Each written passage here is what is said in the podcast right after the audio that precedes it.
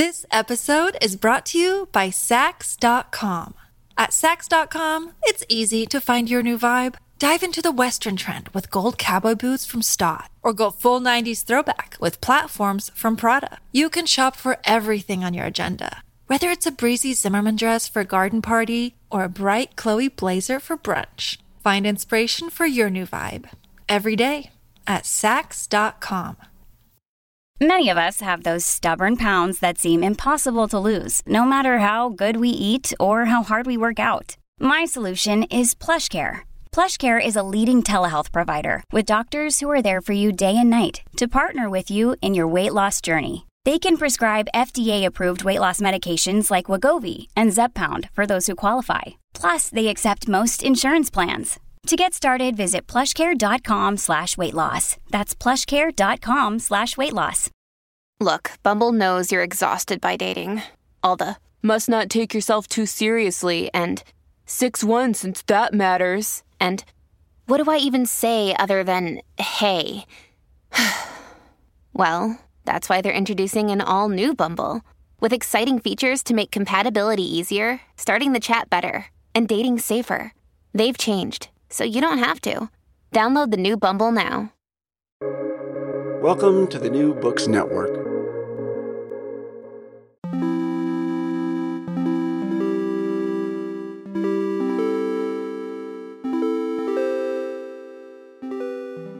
Hello and welcome to the New Books Network. I'm Pierre Danssin.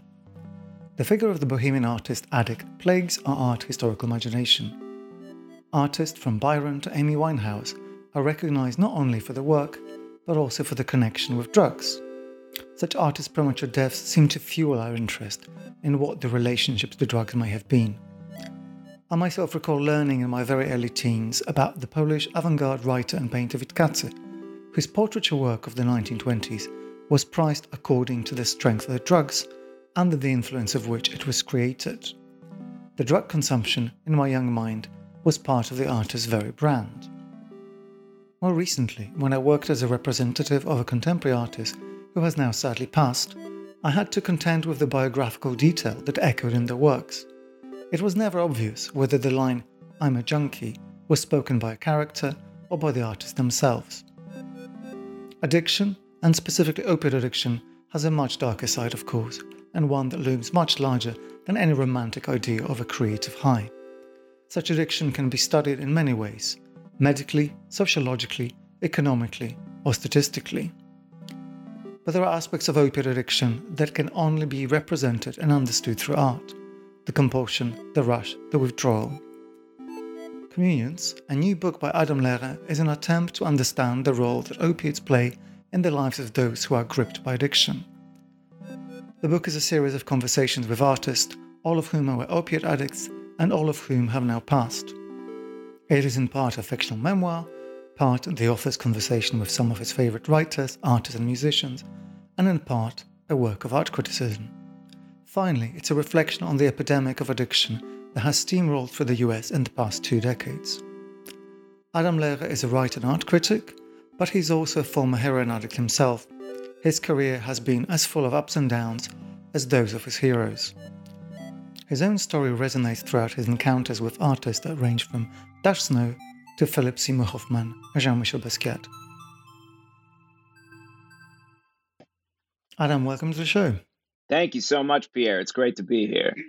Well, it's a pleasure to have you. Um, Adam, I was attracted to your book for a couple of reasons. One is the fact that we have a couple of friends in common, um, but another, which is more important, is the fact that what you try to tackle in this book is something that I think would be quite difficult to achieve in any other format in any way other than, through an artistic practice. We normally like to ask authors to introduce themselves a little bit and to explain how they came to do the kind of work and research that they end up presenting in the books. But I think for you, the question is much more fundamental. And so I want to ask you how it is that you became a writer and specifically a writer interested in art. Sure. My career is really chaotic and all over the place. And honestly, the last year and a half is the first real success I've ever had. For a long time, after grad school at NYU, I was interested in writing, but I think I became more passionate about visual art. At least that's what I, my mm-hmm. aspiration mm-hmm. was. So for a few years, I was uh, regularly practicing photography as well as other mixed media practices like video and collage. I did end up showing my work a few times, but it just never panned out. Hmm. And I don't think I ever had that moment with art where I kind of felt totally in command of the work. Um, writing was something that I was doing pretty much forever, but I felt it was difficult. I had this chip on my shoulder, like, because I had this idea about like what an artist was. Hmm. And it took a long time for me to see the way that I wrote as this kind of art practice, but I was doing like exhibition reviews, record reviews, stuff like that. And then I took a full-time job at a at a museum that was pretty mm-hmm. I mean it was fine, but it wasn't it was horrible, you know. And I had no time to like uh basically do an art practice anymore, but I did have time to write because my job was very it was very like long hours wise but very not a whole lot of actual work you mm. know just kind of standing and sitting around so i started writing obsessively uh, all sorts of stuff on my phone or on my laptop at lunch and then late into the hours of the night at home and it suddenly became like a very addictive thing and i could feel myself getting good you know like that hmm. feeling of like like when you're reading back something that you've done and you're like quite impressed by how it sounds especially when you read it out loud like i always when i edit my work i read it out loud you know and um i could just tell that there was like an aesthetic forming that wasn't actually mm. disconnected from the aesthetic that i was sort of achieving in visual art prior it was kind of like a collagist aesthetic deconstructed but still um, like non-academic and easy to read, but at the same time a little surreal. Yeah, I was like doing stuff for different companies like The Quietus and Filthy Dreams and Outre Magazine and all these places, and it was um, it was getting better. Then the pandemic happens, and that just freed up all my time. And uh, as much as I hated it and thought the lockdowns were absurd and all that. I can't say that it was unuseful to me because that time became incredibly valuable. Hmm. And so I was just like writing constantly. In that window of time is when uh, my association with DC Miller became up for debate, and the Quietus fired me with a truly absurd letter where they dared to call me. Well, I should say not they. Uh, John Doran, the editor. The other guys are okay. They're, you know, they're not. But John mm-hmm. Mm-hmm. I'll say it on the record, horrible guy.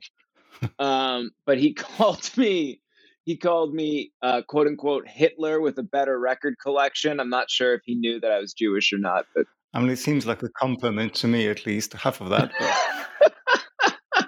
um, so anyway, so what I did was I when that happened, I wrote a revenge letter of sorts that I not I, I mean, I didn't frame it as a revenge letter, but you know, that was a part of it. And that thing just went viral as all hell. You know, my little blog all of a sudden was getting hundreds of thousands of hits. The article was being shared all over the internet. And I think it summed up some things that a lot of people were feeling at the same time, but were perhaps too gun shy to actually talk about. You're referring to your essay, um, Art's Moral Fetish, yes? Is that that actually came later? Um, ah. This one was called uh, Notes on My Severed Relationship with the Quietus or whatever. Mm-hmm. Um, but that experience, all of a sudden, I had insane amounts of interest in my work, more than I ever had prior. And I think it kind of gave me an air of whatever mystique or authority on these subjects. And then I wrote a few big essays that a lot of people read, Art's Moral Fetish, of course, being one of them, which summed up kind of a lot of my thoughts, even though I probably even evolved a little bit more since writing that. Hmm. This is something I, I want to recommend to our listeners. Like for anyone who still has any hope in the art world, not in art, but in the art world itself, and would like to lose it, this is a this is a must read text. And I'll put a put a link to this in, in, in the show notes. And that, that, that's indeed how I came across your writing first. So what you're describing here is um, super interesting, and I think it will become very clear in a moment why it's interesting for the book because you're describing some kind of kind of precarious existence of an artist living in a metropolis. There's this kind of trajectory of an art school, unstable employment. Nothing is really as fulfilling. This is this is something that I think a lot of our listeners who understand how the art world works will will be able to sympathize with. Absolutely. And it's kind of disruptions like the pandemic that sometimes produce positives, like like they seem to have for you, not without necessarily the pain.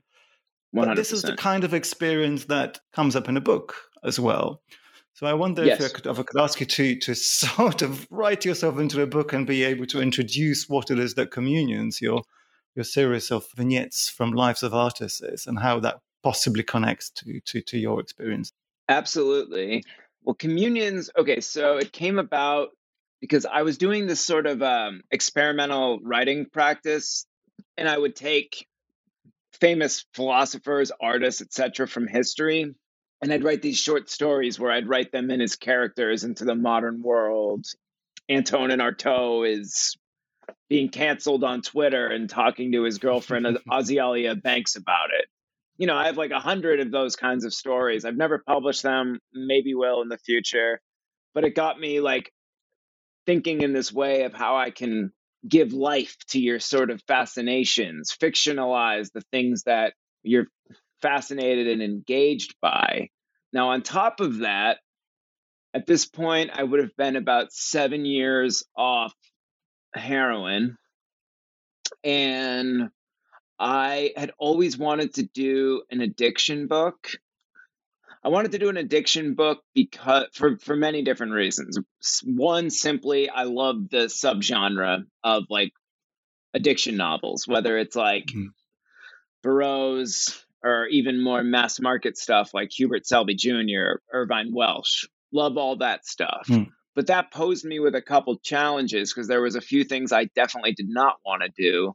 One was write another like James Frey style addiction memoir because I just feel like that's been done to death and done much better than I could possibly do it. I also didn't want to do like Trainspotting Cape Cod, Massachusetts edition, you know, where I just sub in like wasters from where I grew up into the Edinburgh mm. setting of Trainspotting. I didn't want to like lean into these kinds of cliches, but at the same time, I had a lot to say about this subject and I did feel like it needed exercising. And then this amazing opportunity came up because Udith Dematagoda, the publisher of Hyperion Press, had become a fan of my work. And I had recently started my Substack project and publishing company Safety Propaganda, which he had been reading regularly. And he offered me a book deal. I think, though, that what they probably wanted when they first reached out was a collection of the texts and mm-hmm. essays that I had already written. But I had had this idea. And the idea was I'm going to write an addiction book about not just my addiction and not just about opiate addiction in relation to the crisis we've been dealing with for some two decades now, but one that is basically me writing through the souls or spirits of dead writers, musicians, and artists who also were similarly afflicted with junk addiction. And I had it outlined and I had a list of people that I wanted to include in the book. And to my amazement, right away, Udith was mm-hmm. like, wow, this sounds pretty great and then it was a very quick process writing it actually um, from from contract to first draft was only November 2020 to July 2021. So I I banged this thing out quicker I think than a lot of people did.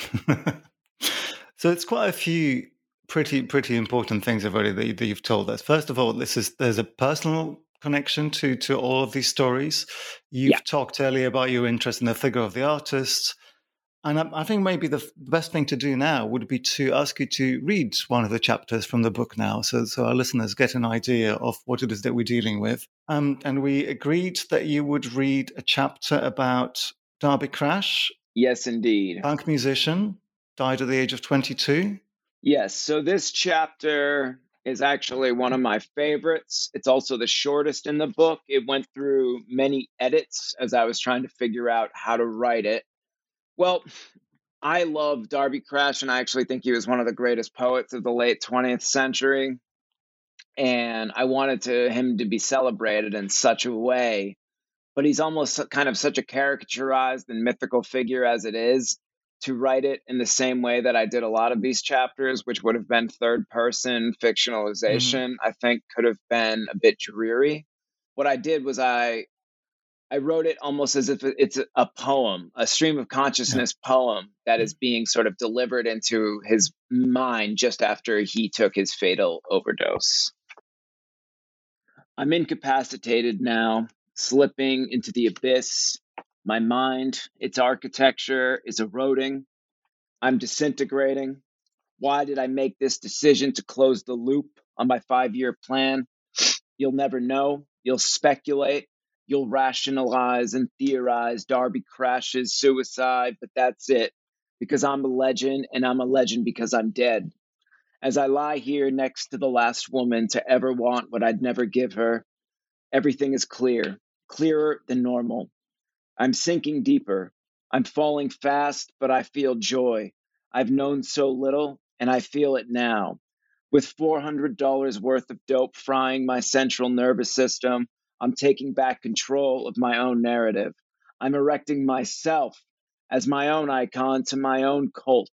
My flock can't abandon me now, as if I'd get old and boring and watch my legacy legacy wither and die as I age into a homeless, dope addicted faggot. Please, not me. In death, I will be immortal. My triumph is my demise. I don't know how to change. The emptiness would have swallowed everything I created. I will not have that. Casey, she's getting blurrier.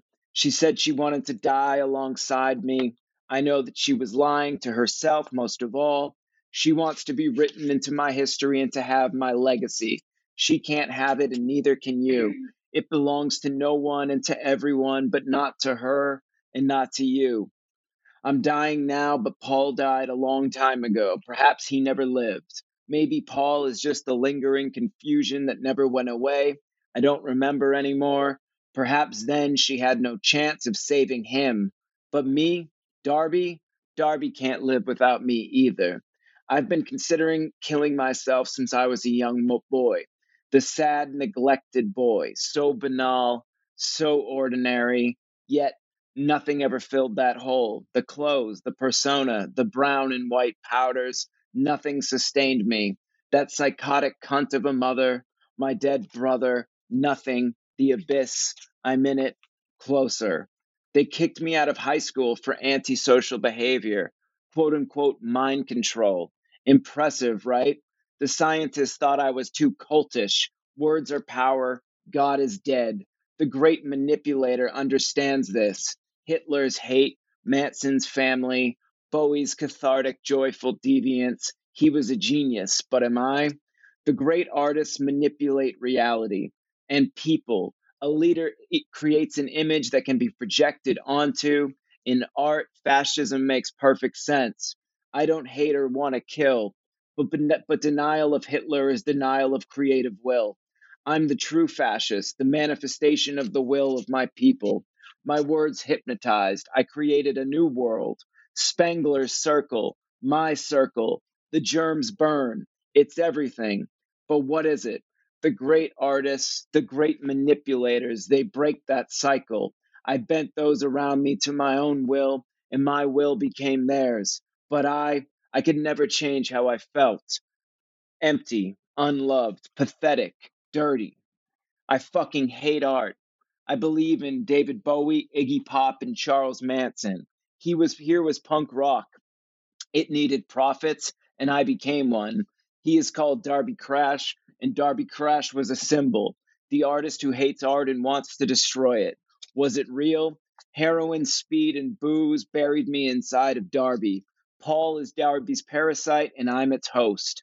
Fuck, there were parts of Paul that I could just never bury. Darby Crash was a tornado and it sucked up everything in its path, and now I'm dying and dead. Darby needs followers, followers need Darby. Your lives are meaningless now and henceforth. My lyrics screamed, my flesh desecrated and defiled. As Darby, I'm sanctified by violence. Paul was confused, alienated, fatherless, a sad, closeted fag. Everything that Paul experienced as pain, his mother's contempt and abuse, his real father's absence and fake father's death, Bobby, was experienced by Darby as fuel. Pain was Darby's foundation. The burdens of Paul's soul hardened into Darby like a shield. In martyrdom, narrative becomes mythology. Darby crashed forever, the germs forever, righteous excess forever. I'm exhausted. My pain and alienation as Paul allowed me to create Darby, but Darby still carried that pain and alienation. Language, he who wields it is in control, but of himself, I don't feel in control. Language is a virus, and I'm sick of hearing myself talk. Darby Crash, a sad little fag. The female anatomy is abject. Women are my mothers. The deeper that I sublimated into Darby, the further I alienated the family unit. I shot up more. My influence waned. I don't want to be a sad, washed up junkie tricking on Skid Row. I want the legend to live, so I must die. Elegant. A family unit or a cult. Circularity. The decline of the West. There is no linear progression to culture, man. It's all fucking loops. What is my deeper reality? The deeper reality is that Darby Crash never escaped myself. I'm back at the beginning stuck once again with the same pain. Heroin numbs, heroin exacerbates. Who is listening? God, do you understand? Everything is getting dark. Thoughts are just thoughts, fleeting bits of information. For Darby, for quote unquote me, heroin made sense, a signifier of excess. But its utilitarianism cannot be underestimated. I have been terrified of my desire since I first felt it. I remember the first boner I got in gym class. Humiliation, it's poison. The terror, where did it come from? Why didn't Darby Crash free Paul to be a fag? Why couldn't it be brandished as a weapon? My entire persona was built on the image of an outsider, and I repressed the thing that made me inherently so paranoia, fear, anxiety, sickness of the mind, you know what? We can cut it there. Actually, it's a little longer than I thought.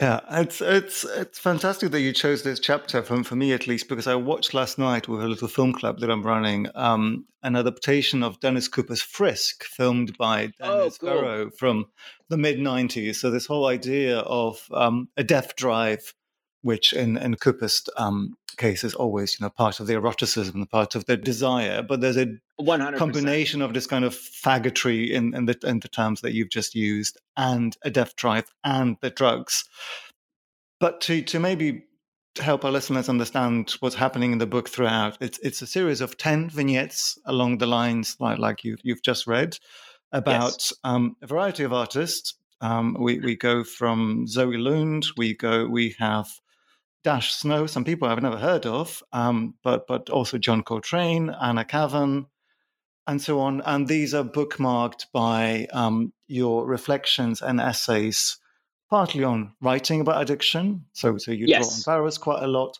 and also reflection on the current pandemic, the OxyContin pandemic in, in the US. In my own history, yeah. And so yeah, I have I have two questions, and I wonder whether they they converge. So, so one, I think it's sort of sort of trivial, but but also unanswerable. One is like, what's the fascination in the twinning of addiction and the idea of an artist? That's something that we seem to be kind of completely preoccupied by. I mean, the the, the stories are fabrications, but also half of the artists that you write about have been mythologized as as junkies. Junk, yeah, like that's something that we we seem to encourage and romanticize a little bit. And second, I wonder if you could maybe talk about your own experience and where your your idea of yourself as an artist, if at all, absolutely intertwined with that. Well, I think we've had a romantic notion of the fucked up, deviant, drug addict artist for since early modernism, at least, maybe even mm. longer than that, but certainly with De Quincey, Baudelaire, etc. We want the people that create beautiful things to have sort of fucked up lives, almost as if we know intuitively that people who live closer to death have insights. It's like they hmm. it's like we want them to be courageous enough to flirt with death so they can see what the things that we can't. Something like that. Uh, one of the things that I was really trying to demystify in the book was this idea of this like romantic junkie thing because first of all it's like heroin is not like an impetus for creativity mm-hmm. at all it's an incredibly brutal habit it it shrinks your entire life down and i talk about that in the burroughs chapter a lot is if it does give you sort of any insight it's not the this insight that we often think about with drugs which is like oh we're transcendent we get to see the cosmos. In fact it it narrows your sensorial experience to such a small sort of circular loop that that's what you become aware of. You do have sort of this kind of interesting perspective on the world because you're so trapped within a a narrowed control pattern. But the idea that like it makes us more creative, I think, is false. I think mm. what we do see in some points with someone like Burroughs or Artaud, certainly, is that these guys, um, certain kind of figures like this, they're so sort of druidic or like they're so sort of atypically cosmically connected is that it becomes very difficult for them to actually zone in on reality enough to have these kind of insights that they ended up having. So I think for them, like they probably did see heroin to an extent as a way of like freezing themselves in place, being able to transmit all that psychic energy onto the page.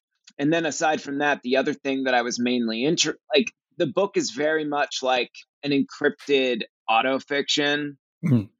because you know, one of the more interesting things someone said to me was like, even though you're writing in the voice of other people, I can still hear you writing through them, basically. Like, these are your, this is your bullshit, you know? Like a lot of people, for instance, the Dash Snow chapter. Dash is the most recently dead person in the book. And I know a ton of his friends, some of them very mm. well, and some of them, like his friend Nico, uh, his friend, one of his close friends, uh, said they loved the chapter on Dash and that I really understood what his central malaise was. Now, other people are saying this isn't Dash, this isn't who he was, mm-hmm. and the mm-hmm. whole point is no shit. It's me projecting onto these to these dead figures. You know, it's it. This is all my bullshit projected onto them. These are my addiction problems. And I'm sort of looking for things that I think are interesting or that make sense to me as these figures sort of conflicts and their anxieties.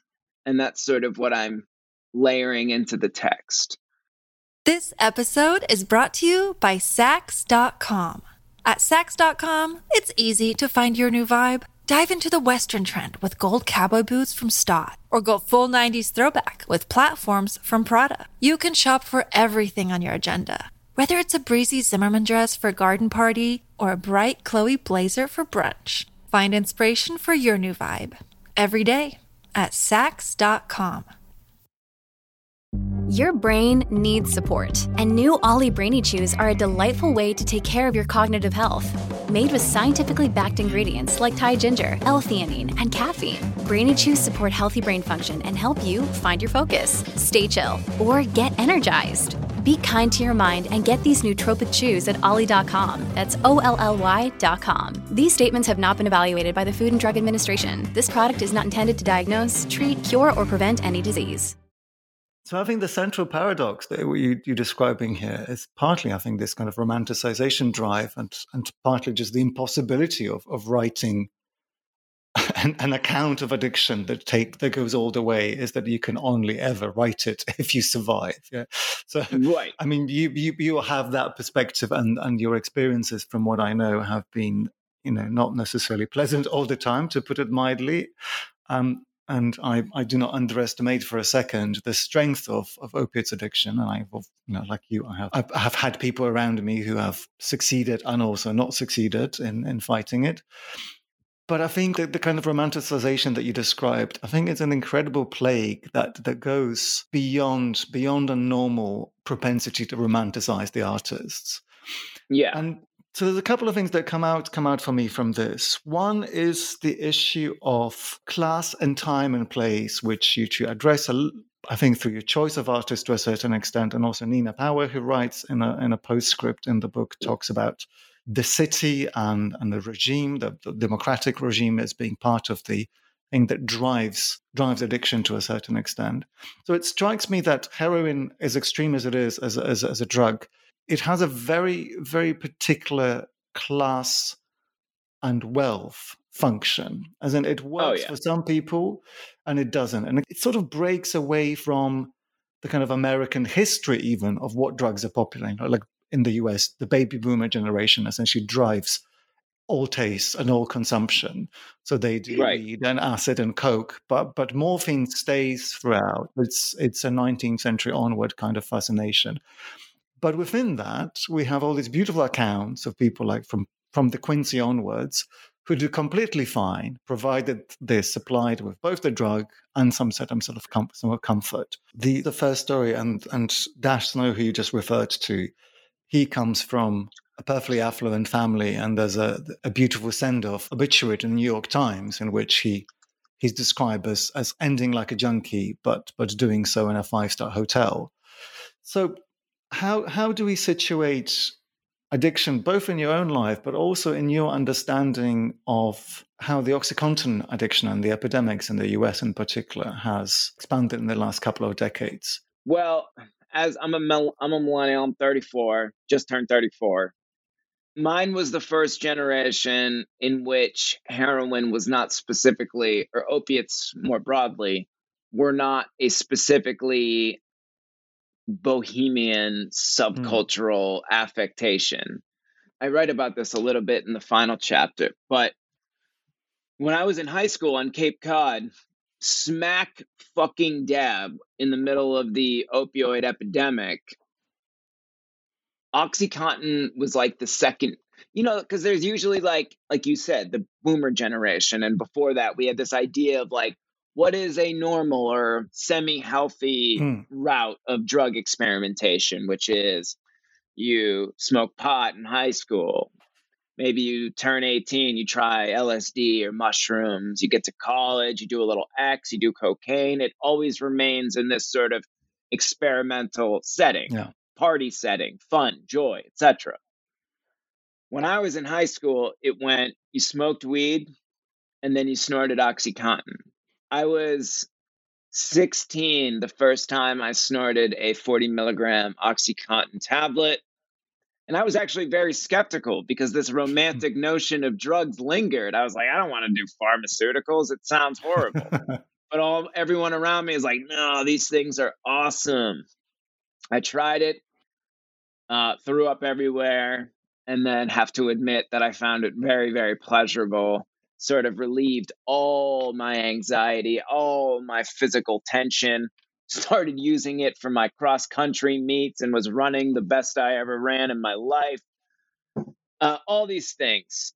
Uh, it was just very normal. So predictably, when you have this flood of opiates, not just being given to patients unlawfully by doctors, mm. but being given to drug dealers unlawfully, yeah, the opioid crisis is spiked. And that's kind of what I wanted the book to like. It's the, the book is ever so subtly situated within this world around it.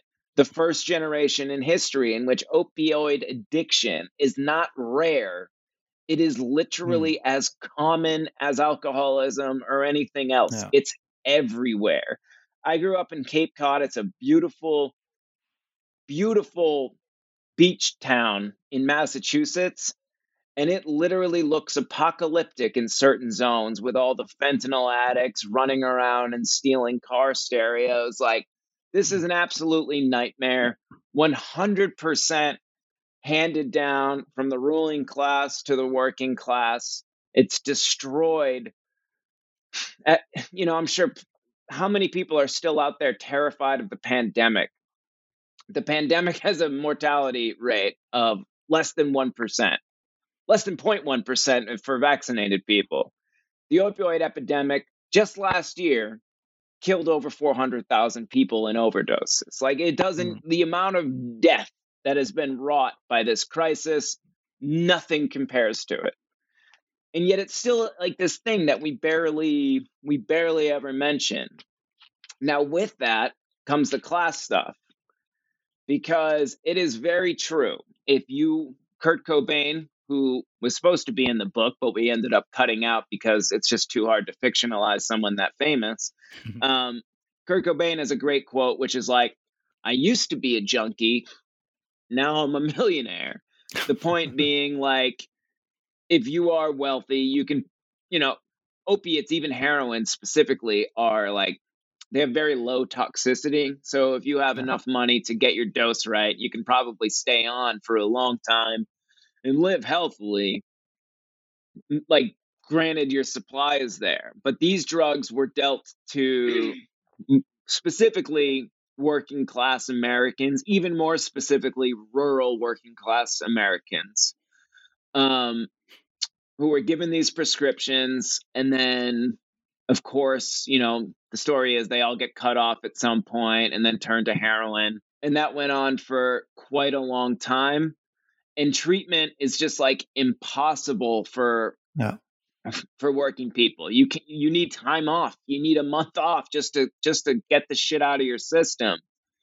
And then I think the even bigger tragedy now is I got clean in 2012 and I had all I mean I am a petty bourgeois, you know, uh middle class Jewish guy. I had help and I got off.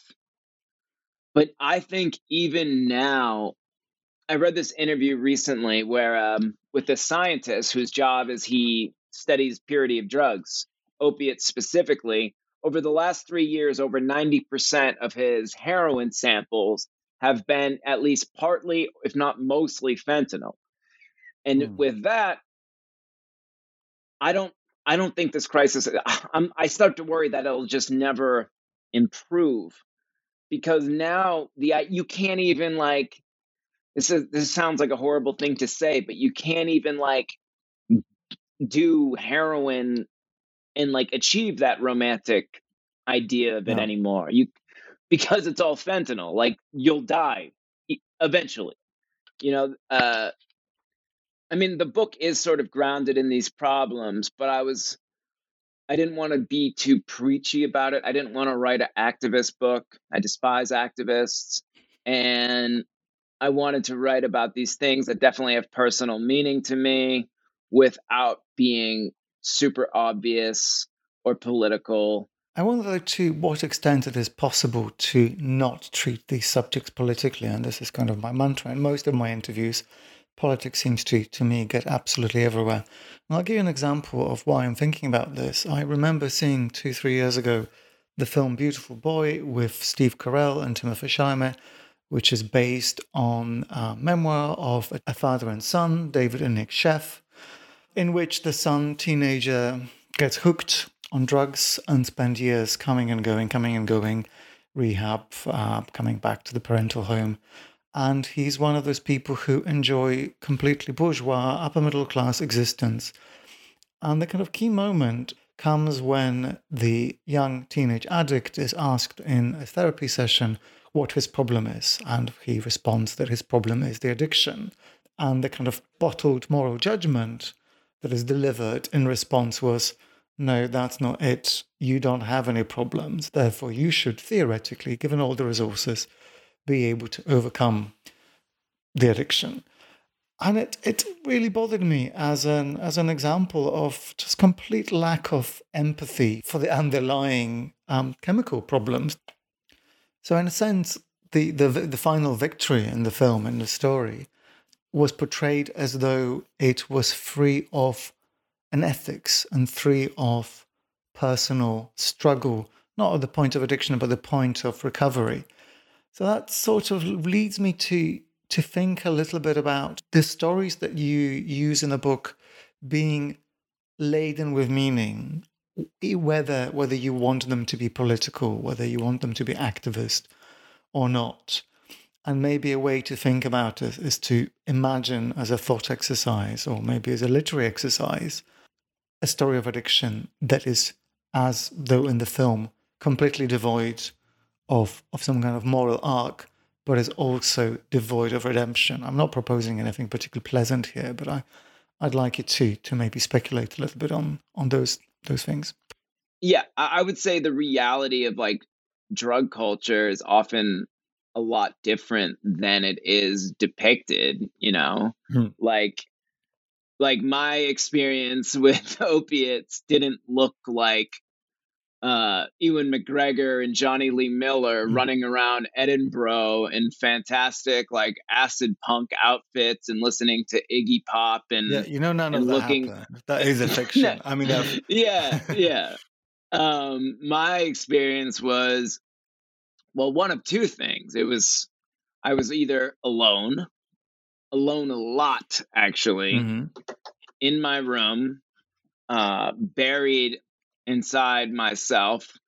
I can't say that was entirely unproductive because I did read a lot and I listened to a lot of music and I watched a lot of movies. And then the other side of that experience was, you know, with scut like absolute I don't want to sound too crude here, but like with total street scum you know, that's what opiate addiction actually looks like. It's suffering people.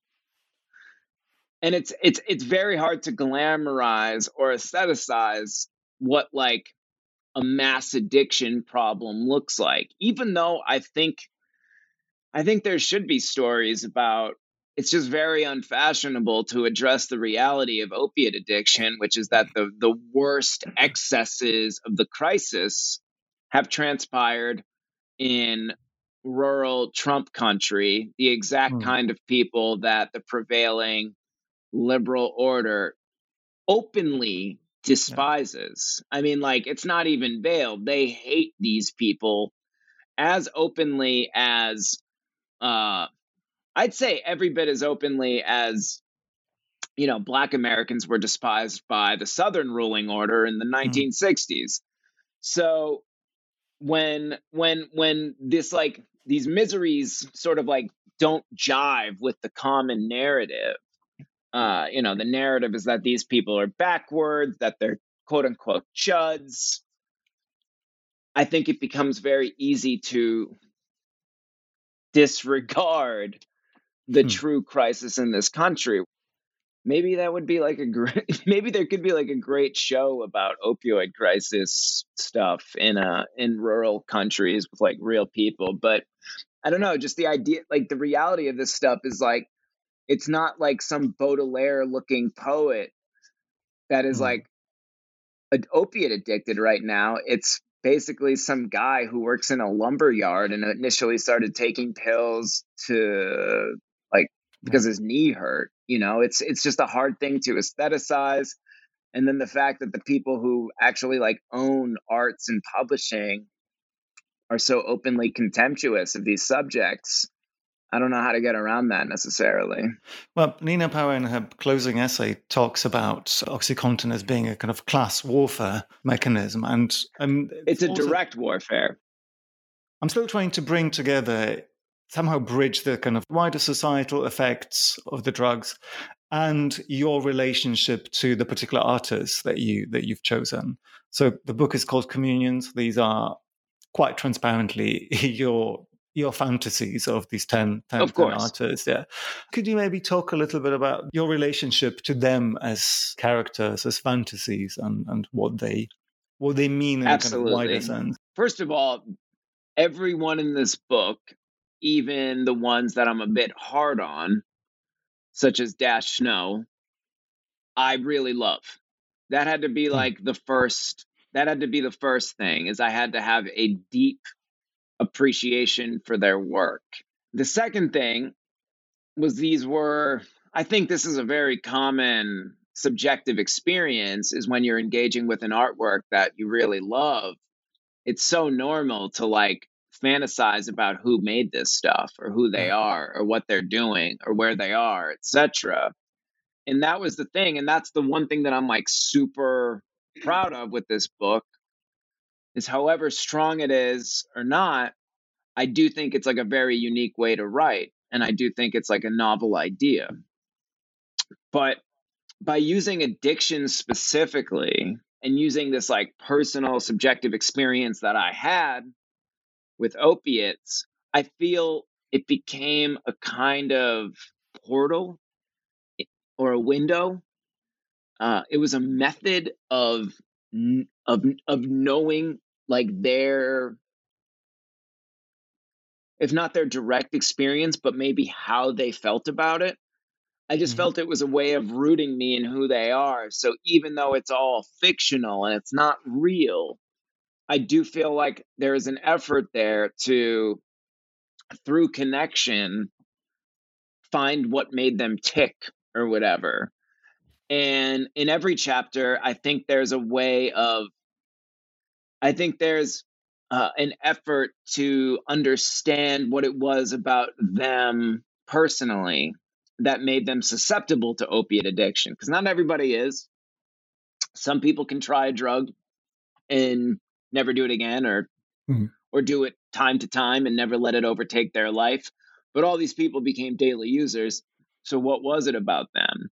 For someone like Modigliani, it's very simple he had a body that was racked with physical illness and it mm. allowed him to work it allowed him to hold on to a sense of vigor um, someone with zoe lund for instance and by the way zoe lund just if anybody doesn't know she is an actress from abel ferrara's film ms 45 she also wrote the script for bad lieutenant and check out her website archive. She was an absolutely incredible poet and writer, super underrated. And honestly, like you can make connections with someone like Kathy Acker and her, but I actually hmm. feel like her her work was a little less academic and like more focused on beauty. I'll, I'll put but links Zo- to information about all these people in the in the show notes. Absolutely, that'd be great. So Zoe Lund had a very different experience, which is like she was this soup she was very deluded about her addiction yeah to her heroin was this like state of beauty and she didn't understand why she wasn't allowed to experience that state of perfection and beauty she even advocated for heroin as a medicinal substance like, and this is like the way is that the, the, this is not a hundred years ago this is in the 90s yeah yeah yeah she would like write op eds for the New York Times saying like heroin saved her life, etc. So of course it's even more sad that she did have been mm. inevitably overdose. So yeah, in all these chapters, there's like these things like what was it about these people that made them so sort of vulnerable to addiction? And I do think there's like good effort made to mm. to get there. You know, Dash of course, Dash Snow is of course a very interesting experience too, which is that he was this sort of fascinating street kid who used a lot of drugs and then the art world fetishized him and marketed him yeah. as this sort of whimsical, fucked up, you know, rich kid, fail son, rich kid. And in playing that part, he, you know, he was bound to it and inevitably exhausted yeah. him, you know? So, well, to take you a little bit off the hook, um, from the, the, accusation of romanticization any further, I want to ask you about the relationship between this kind of writing and the kind of more formal art criticism that you had engaged in previously. 100%. I mean, it strikes me that one of the values of the book is that they do offer an insight into how you read the persona of the artist, and it's not uncritical and it is connected to the, the artistic products of these individuals. Well, the book is definitely partly art criticism. And and conversely, a lot of the art criticism that I write also works as speculative fiction. Um, there are flourishes of fictional exaggeration in everything that I write. A lot of times I actually get criticism from like annoying leftist commenters on safety propaganda saying that I got such and such fact wrong or here's this data. That's not that's not the way that I'm writing. I think of everything I do as part of one cohesive practice, blending different elements. I suppose theory fiction or speculative fiction is the best way to describe uh, the genre that I work in. Now, also communions also did have this kind of like practical element to it, which is that I wanted to bridge together my work in fiction and experimental text with the art criticism that I had already gotten semi known for. And the next book after this will be a novel that I'm outlining now and planning on pitching hmm. out in like December or so. Brilliant. Can you can you tell us anything about that? I will just say that it'll enrage a lot of people. Well, brilliant.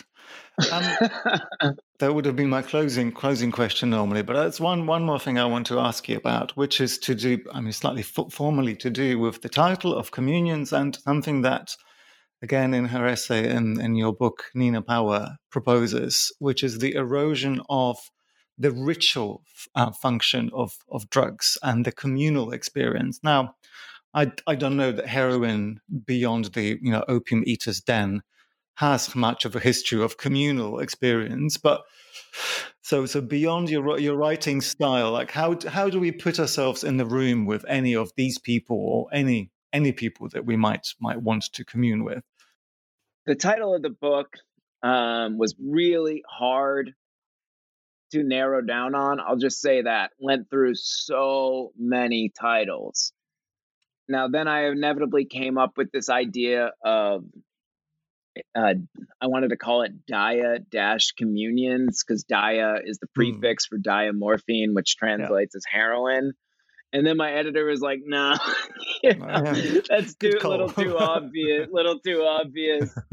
Uh, why not just communion?" because the book is very much like it is this sort of mental communion with the dead. You know, the book is like what I think is kind of interesting is like I'm very into Samuel Beckett and Arthur Machen and and and Lovecraft. Like, and I do think this book has this just slightly uncanny sense of a mm. ghost story to it. There's lots of calling back or calling out to something that we can't actually see.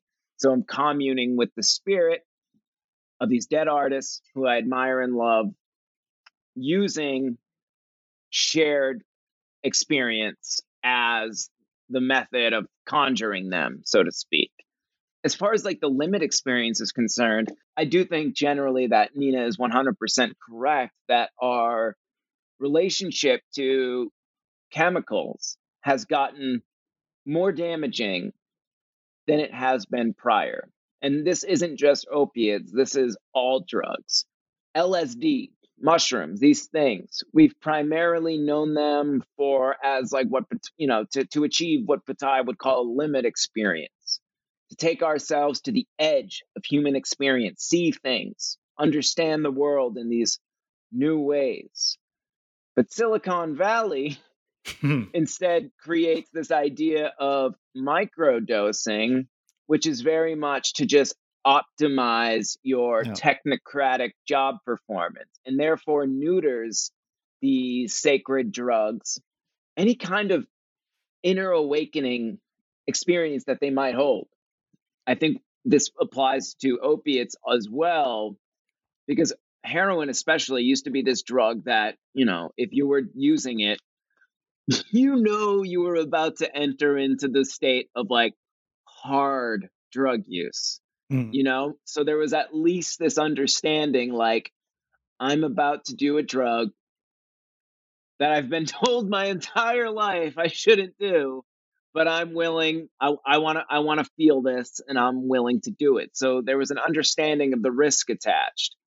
Now opiates are so normalized mm. that people are just sort of they're getting these like script prescriptions from a doctor. The pill makes the knee pain go away. They go to work and they get their job yeah. done and they go home. Uh, all these drugs are just being integrated into the world to way in a way to optimize markets, to optimize yeah. job performance, to turn us ever more into drones and slaves to labor. They are reducing us of our humanities, and they are tools used by the ruling class to further subjugate, humiliate, and demoralize everyday people. So just finish right there with a happy thought. well, Adam, that might well be an appropriate moment to end. You're right. Um, I think optimism's overrated. So for now, I'm just going to say thank you very much for your work, for your book, and for your time with us. Pierre, thank you so much for having me on the show. It was a great chat. And everybody, buy communions, make me rich. No, I'm just kidding.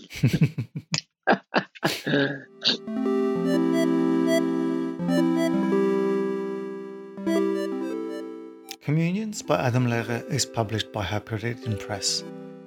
I'm Pierre Delancey, and the editor is Marshall Poe. Thank you for listening, and join us next time.